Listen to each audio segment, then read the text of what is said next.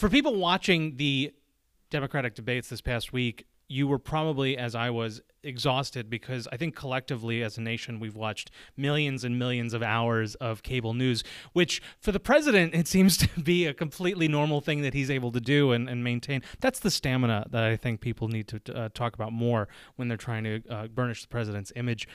I, am exhausted. Uh, there, there, have been so many moments of just watching the news and seeing these these extremely important impeachment hearings, and then watching these debates. And uh, I'm looking for someone to help put all this together and put a little shine on it. And I'm hopeful that my friend Pat Garofalo can help me do that. Pat is the managing editor at talkpoverty.org, which is the poverty team at the Center for American Progress, CAP. I'm here at the CAP studios. Pat, thank you so much for spending some time with me on At the Table. Hey, of course. Very happy to be here. Let's start with um, you've written a book, Billionaire Boondoggle, which is all about how people uh, are uh, in a in a system that's rigged against them, and how employers are using the things that are what certain candidates might might in a very uh, New York slash Vermont accent describe as a rigged system. What were you heartened by uh, when you heard Democrats on the stage? talking about issues that are very much in your wheelhouse, whether it's about poverty, which again you're editing for, for CAP, or whether it's uh, the book that you've written, or I'm sure issues that you just tend to give a damn about in your everyday life. So what was uh, what was Sparky for you? Well, for starters, the most heartening thing was that we didn't spend the first 25 minutes doing an endless debate on Medicare for all again. I've said before the debate that if we did that, I was going to throw a shoe through my television, and my television survived. It is still there. It is fine. Not that that isn't an important issue, but literally every single debate to this point has started with that endless cycle of Medicare for all talk. So I was just really glad to start with anything else this time. What I'd like to do now is let's talk about tax versus cost, and we're going to do the next half an hour on. No, wait, let's do something else. I'm sorry, let's do something else. No, but you see the total that you're paying, right? Um, so we didn't have to suffer through that again. Um, you know, I was generally heartened. One thing that I think is missing from the debates is that the candidates are not spending a ton of time critiquing the Trump economy, and I really wish they would do that a little more because I honestly do think it's an area in which the president is vulnerable. There's this story that he's oh great on the economy and unemployment is at you know super low rates and everything's you know super great and dandy. I don't really buy that. So I wish that the candidates would spend a little more time laying out that critique on the other hand, I always like hearing Elizabeth Warren talk about taxing billionaires because that's great. And the fact that it makes other candidates really mad is even better. So, what we've seen in the last few weeks is the momentum of Warren and Sanders and a few others who are pushing these strong plans that really attack some of the concentrations of wealth in a way that would try to level the playing field for, for a lot of the rest of the economy. That has brought in some new entrants into the Democratic field. Not people we saw on stage this week, but people who uh, have megaphones of their own. I'm thinking of uh, one in particular who has his own news network.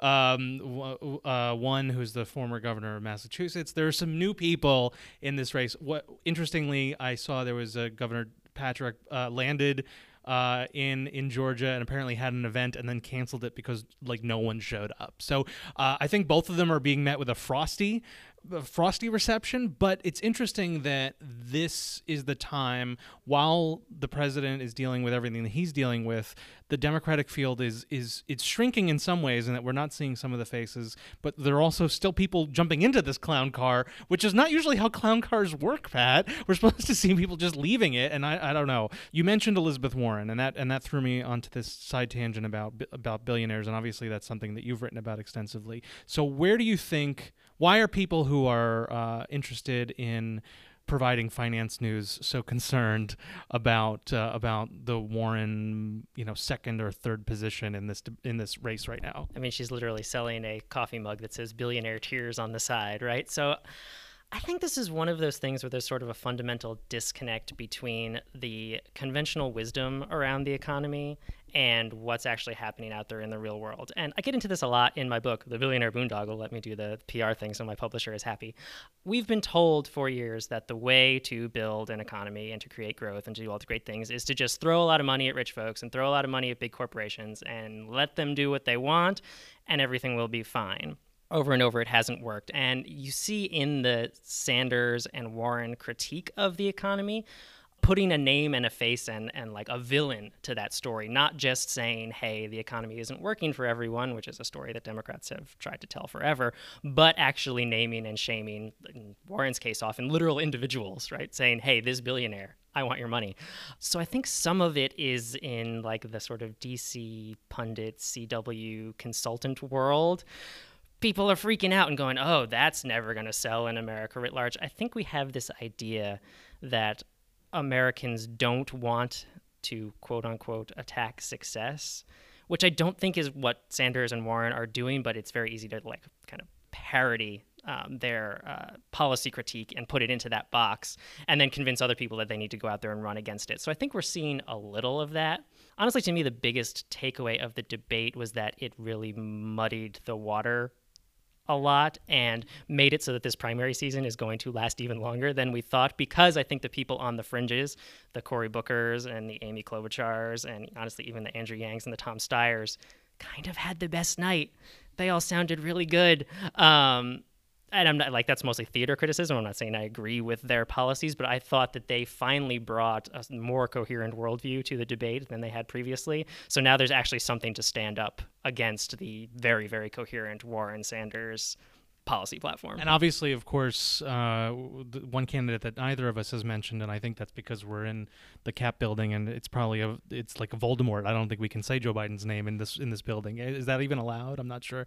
Uh, no, but I mean, we're th- there's also a very coherent platform that he's put out, and that some people are very excited about. I, I don't know a lot of them myself, and certainly I don't. Whenever we talk about him on this on this conversation at the table, we don't really tend to get a lot of positive feedback. But there are a lot of he's still front runner in a lot of national outlooks. So let's talk about the economy the way you would talk about the economy if you were either editing a story here or talking about it with peers who work on these same types of topics on a regular basis. Because when I think about the economy that the president would like to take credit for, I think about some of the things that Republicans seem very excited about, whether it's the tax cut proposal that was passed into law signed by the president earlier in this term, whether it was some of the plans for rehabilitating NAFTA that uh, the administration would like to see, whether it's the trade policies that have. Uh, I don't even know if if there's nothing coherent about them as far as like even Republicans that I talk to are like, yeah, we don't have any idea what the hell he's doing.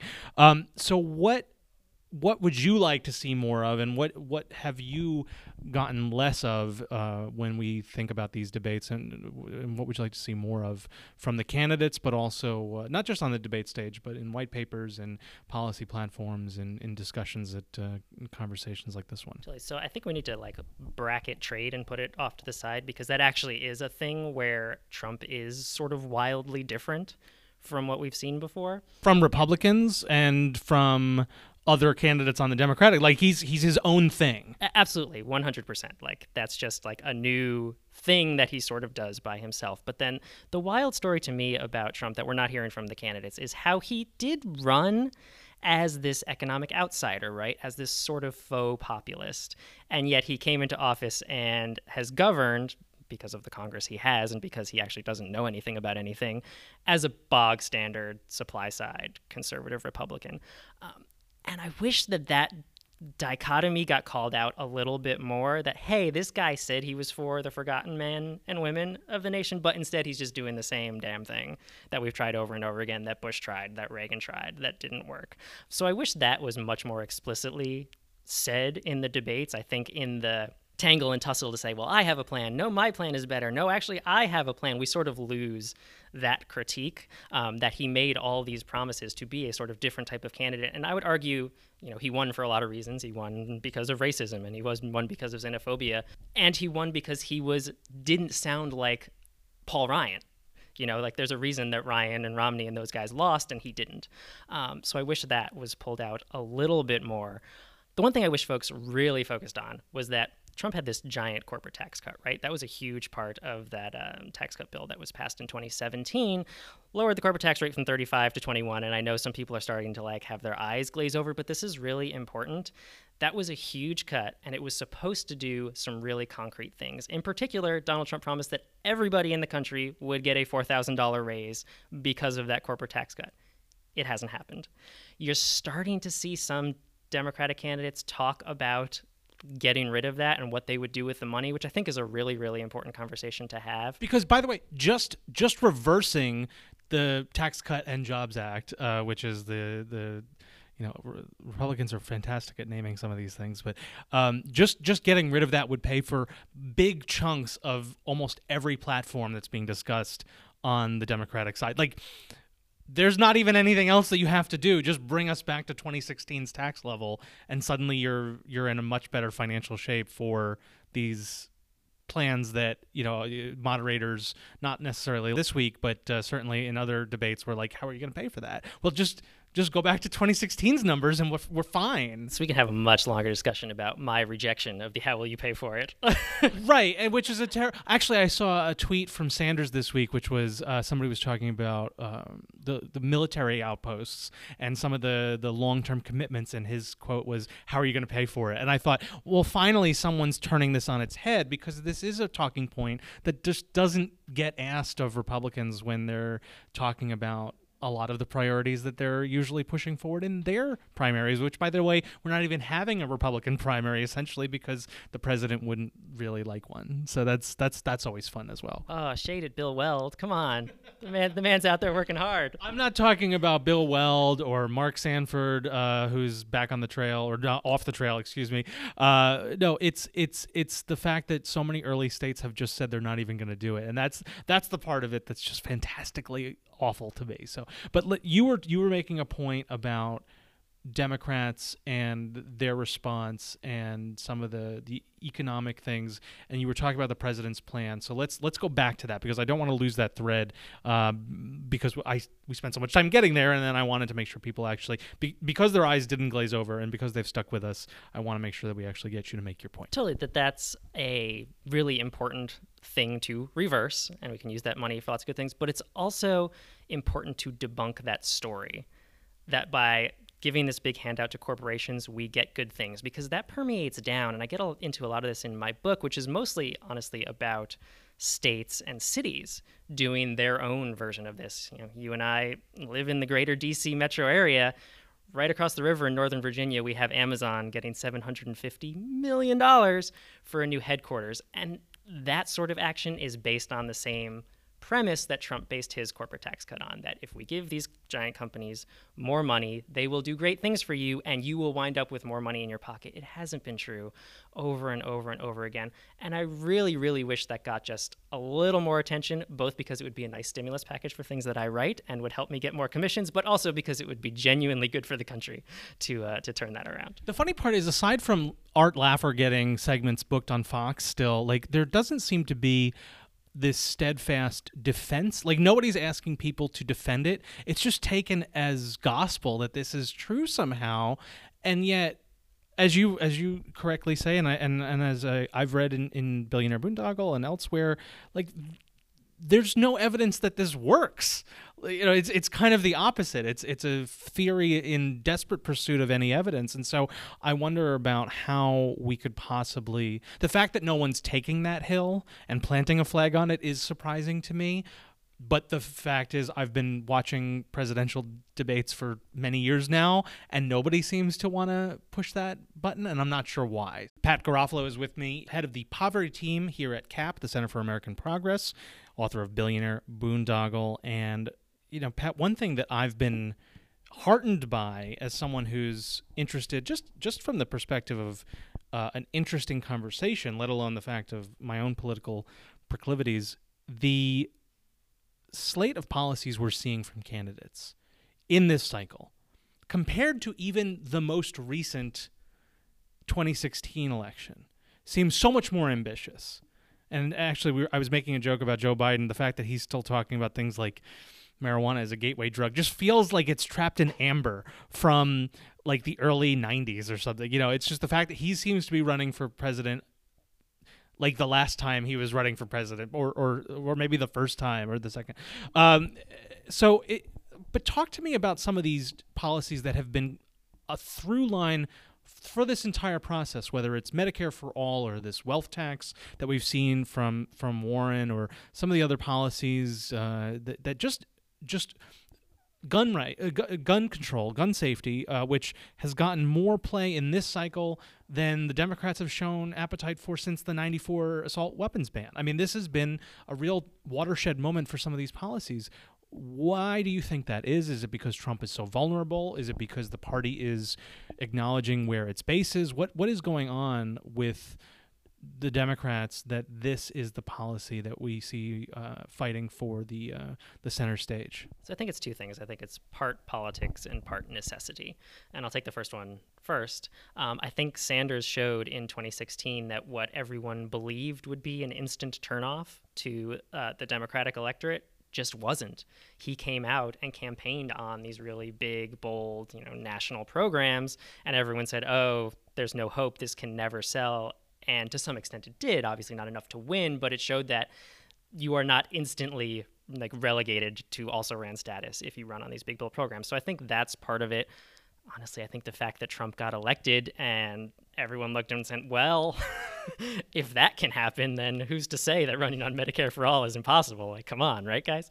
Um, but I think also there's just a necessity factor, right? Like we've let these problems fester for so long. We've let climate change fester. We've let income inequality fester. We've let, honestly, bad trade uh, policy fester. That the scale of the problem requires these big national interventions. And so the sort of coming together of those two things, that the problems are so big and the politics of solving them in big ways are not as bad as we thought they were have, have come together and, and made it possible for this cycle to be the way it is and i think the the wealth stuff really opened the door to a lot of that. I think Warren very explicitly saying, no, we are actually going to tax wealth sort of forced every other candidate to say, oh, well, how am I going to get at that? And, you know, you saw Cory Booker in the debate this week saying, oh, well, I wouldn't do it exactly like her, but he did come out for the sorts of things like taxing capital gains higher and raising the estate tax up again showing that he feels the pressure to go there too. Um, so I think that's only a good thing. I, you know, I was actually on uh, CNBC a few weeks ago,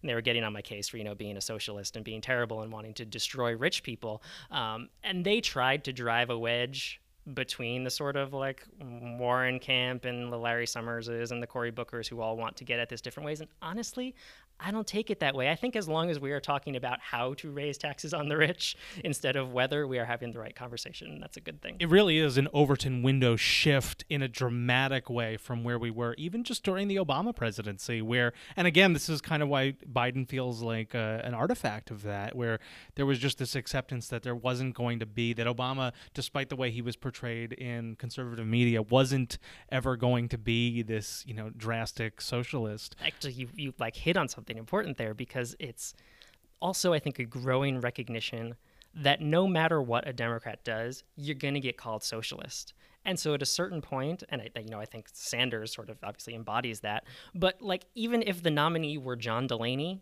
he's going to get called a socialist. And so at a certain point, Democrats have to grapple with that. And I think they actually are grappling with that in this cycle. That like, look, Obama got called a socialist for doing absolutely non-socialist things, and like that, so we might as well go big, right? Um, so I think that certainly played a part. Is that people saw the reaction to Obama and saw him compromising and offering half loaves and trying to be reasonable and just getting that label thrown back in his face, and so it was like, eh, well, you know what? We'll show you some socialism, sure. and one of the things that I think, if we look at the Pete Buttigieg that existed maybe five, six months ago, when he was still before he had kind of gotten a wash and a lot of uh, uh, donor money that has kind of tweaked his positions. I think he was one of the ones who very early on said exactly that, which is that you know we need this boldness. Now he has since tempered himself in such a way I guess that's a separate question. Um, one that I will not necessarily pose to you. Let's let's talk about trade because you mentioned Sanders, and when, when we were talking about Trump a minute ago, this is one area where they have a large Venn diagram of overlap, uh, and it's certainly something that worked well for both. For the Sanders Trump voter in 2016, the person who was really considering, or at least saying they were considering it, this is an area where these these are people who feel left behind. And so, how do we manage that? I know, for example, the uh, the reboot of NAFTA is making its way through the House. Pelosi has promised that there's going to be some action on it. The president would like nothing better than to declare victory on this this landmark policy. So how does how does that influence and how does that shape the the rest of the campaign if it becomes an issue that these Democrats have to deal with? So there are like two things going on here. One is just I think anybody who looks at the international trade system for the last 30 years and says that oh this was fine is just not paying any attention. I don't think there's a good argument that says that oh no actually this has worked perfectly. We've shipped our middle class across the ocean. Um, and that is that that has caused tons of problems. Therefore, I do not understand why on earth the House Democrats would get behind the NAFTA rewrite now. I think the the plan as it exists is not very good, but just on the politics, I don't understand why you would give Trump a win on his signature issue for something that is not very good. The thing about trade is that what we think of as trade agreements don't really get negotiated anymore. Like we have in our minds this, oh, it opens up doors and brings down tariffs, and I'll sell you cheese and you'll sell me grapes and everything will be fine. That's not really what modern trade agreements do. For example, New NAFTA spends a ton of time on protecting intellectual property for drug companies do I really care if like Pfizer's patents are honored in Vietnam? Like, no. Why is that the thing that Democrats are willing to like go to the mat for and to give Trump a win on? I, I just don't get it. Particularly when it has turned into a polit- politically salient issue, right? Like Sanders got a ton of miles out of it and Trump got a ton of miles out of it. And so kind of getting back to I don't understand why we're letting the, the corporate tax thing go to the the extent that we are get on that too. Say he promised new trade deals. He promised a rethinking of you know the United States' role in the international trade system. Instead, we got these goofy haphazard tariffs on China that are just taking farmers out left and right, and this giant corporate giveaway, new NAFTA. What is happening?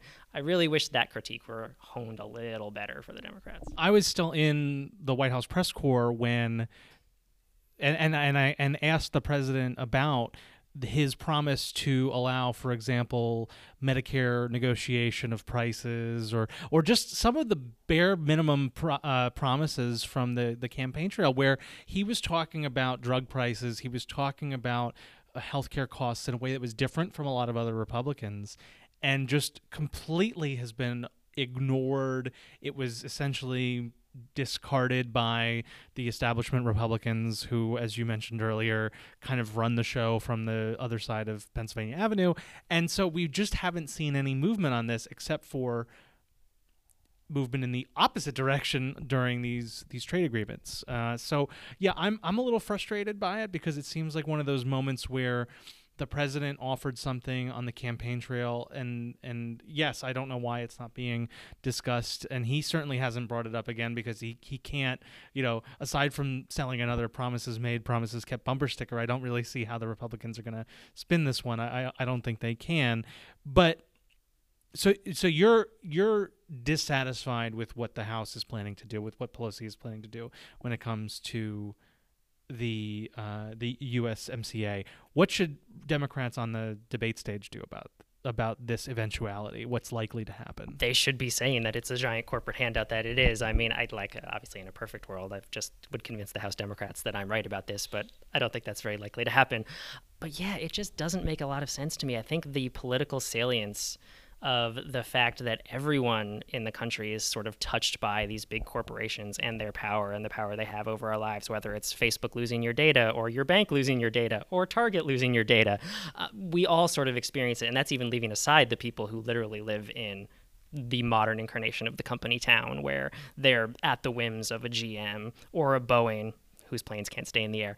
Uh, there, there's this touches every corner of the country and every corner of the economy, and there's a really strong critique there saying like, look, we've let these big corporations run the show for too long, and Trump is making it worse, even though he promised to make it better. So again, I just don't understand why you would give him a win on that when it is like good politics for him and just terrible policy. The, two of the companies that you alluded to, uh, the company that uh, connects to my bank.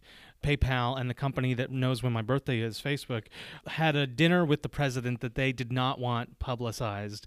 And I'm thinking about this in the context of both Thiel is a complicated figure who doesn't believe that democracy and freedom can coexist in the modern world. Zuckerberg is an interesting character who doesn't seem to want to admit that his company is doing way more conservative things and is allowing people like Breitbart and Daily Caller to run, you know, to, to influence their their news feed. This is this is a really crazy moment, and the fact that they're having secret dinners with the president is it's a strange moment, and it kind of gets to a lot of what you've written about in the book, the billionaire boondoggle, but also the questions about what what we value. And again, I, I wish that Democrats on the debate stage were talking about this in more of a values sense, but allowing this to exist and not and be unchecked is such a crazy thing. But then specifically this issue of this dinner, when you saw this piece of news this week, I'm guessing you, as I, not surprised, not at all surprised. Oh no, not even a little bit, right? I think you could. There are few companies on earth who have done more damage to democracy than Facebook, and that's for lots of reasons. And earlier in the campaign, it did get quite a bit of attention, particularly when Warren very explicitly called for breaking up the big companies, not just uh, Facebook, but Amazon and Google too. Um, and that's sort of fallen off. Um, and I'm not sure whose fault that is, but it's sort of drifted away as an issue. And again, I really think it's a salient one. And I really wish they would get back to it. The thing about Facebook is that its business model is fundamentally built on selling you trash online and collecting your eyeballs onto trash and so they're never going to be able to fix the problem they've had that have sort of pushed them into the Trump camp. Like every time, you know, Democrats come rolling down and say, hey, you need to get rid of the fake news, you need to get rid of the political ads. And Zuckerberg goes, yes, yes, yes, we're totally on it. We're very committed to this. No, he's not because his business model is based on doing the exact opposite. Right? That the, every incentive baked into Facebook is to give you that junk and to get you to click on more of it.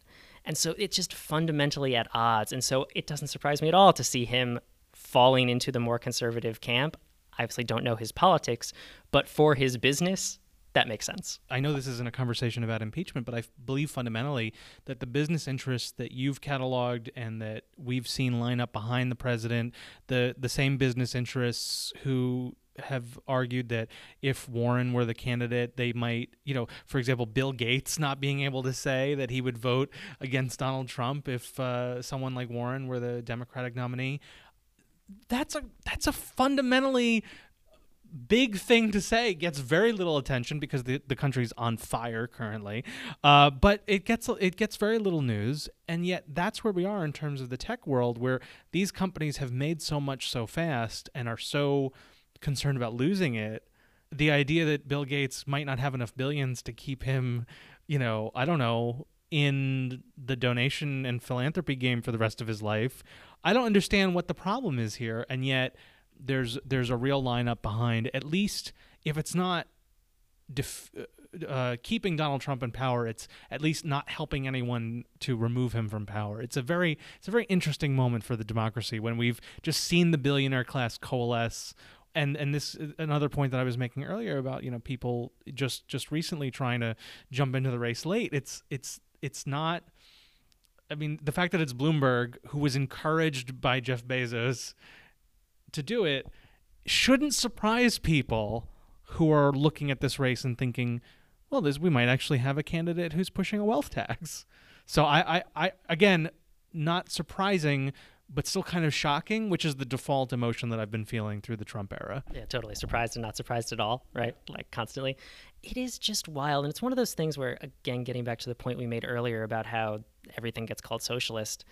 Eh, when Obama ran, it was the same thing. Oh, he's a socialist, and if he wins, the stock market is going to collapse, and you know the economy as we know it is going to sink into the ocean, and California is literally going to light on fire and float away. So the the same playbook is coming out now against Warren, and I do like that she very explicitly pushes back against it. I think that's great.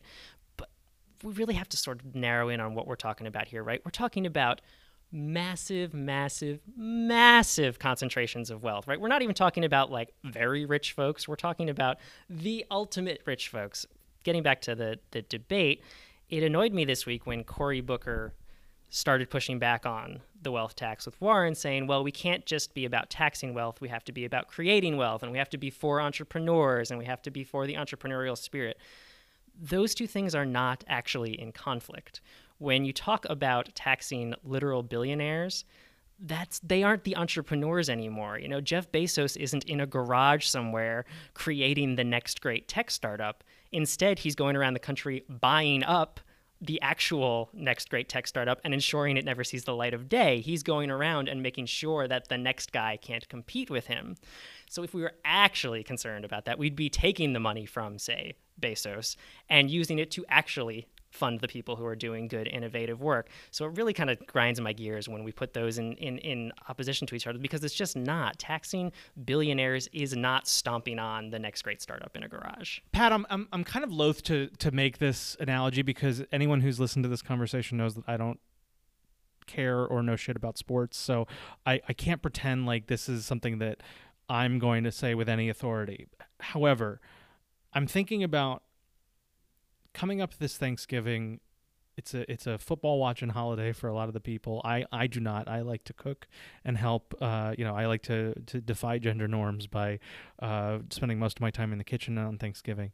But I know that if we're looking for an example to how to drive home the point that we are making about billionaire class, I think it's something like Bezos is more likely to buy an NFL team, for example. And I think I saw a news item that he might be than rolling back and giving higher wages to his employees or letting them, you know, t- you know, shake three times after they take a pee break because they can't have to get back on the line or something. Like there, there's he. That's literally the thing that his priority is. So I, and maybe buying an NFL team is is good for the country. It's good for for uh, the economy. I don't I don't need one, so I don't understand how anybody else could need one. Yeah, we really, we really don't need that to happen. Um, but it's a really good point. There's been a there's been a raging debate here in D.C. about what to do with the Washington Racist Names football team, and which is the one that that there was the rumor that Bezos might be interested in buying from their equally odious owner Dan Snyder. Um, and the debate has been whether we should build a stadium for said football team here in the district and gift it to them. Now, I do like the fact that owning an NFL team would be another way that he would diminish Donald Trump, who only owned like a what is it like an American like a, some XFL team or like some other again I know nothing about sports so please on Twitter correct me and tell me what I've gotten wrong here. Uh, but Donald Trump didn't own he tried to buy I think the Bills or something and couldn't. So the part of me that wants Trump to be you know to to have that I don't want like watching billionaires fight, but if I am going to have to watch billionaires fight, I don't want Donald Trump to win. Uh, we're assuming Donald Trump is a billionaire. I don't know about that. oh, I'm not. Fair follow up. uh, but I think that does get to the point, right? That the fact that we're even talking about the possibility of a guy like Jeff Bezos buying an NFL team and then the residents of Washington, D.C., who have lots of things that we could spend our money on, like preventing the metro from catching on fire, building a palace for him in which to play, gets at the dynamic that we're talking about, right? And gets to the lie we've all been told about where jobs and economic growth comes from. I think that's like a really good way to put a tag on it. The fact that that debate even exists is patently absurd. Well, hopefully that'll give people at least one thing that they can use for their family for you know against their racist uncle or whatever on Thanksgiving. Pat, I really appreciate the conversation. Pat is the uh, talkpoverty.org managing editor at the Center for American Progress, author of Billionaire Boondoggle, which uh, I I. Uh, I've enjoyed quite a bit, and and and a good person who I've uh, you know. There are very few people in DC who I, I actually like, uh, and so Pat Pat and his wife are, are, are two of them. So uh, thanks so much for spending some time with me on at the table, and uh, and for providing a little bit of analysis with me for it. Oh, that was like the nicest outro ever. Thanks. no problem. That's what we do here. That's a it's a full service at the table. So thank you so much. Great to be here.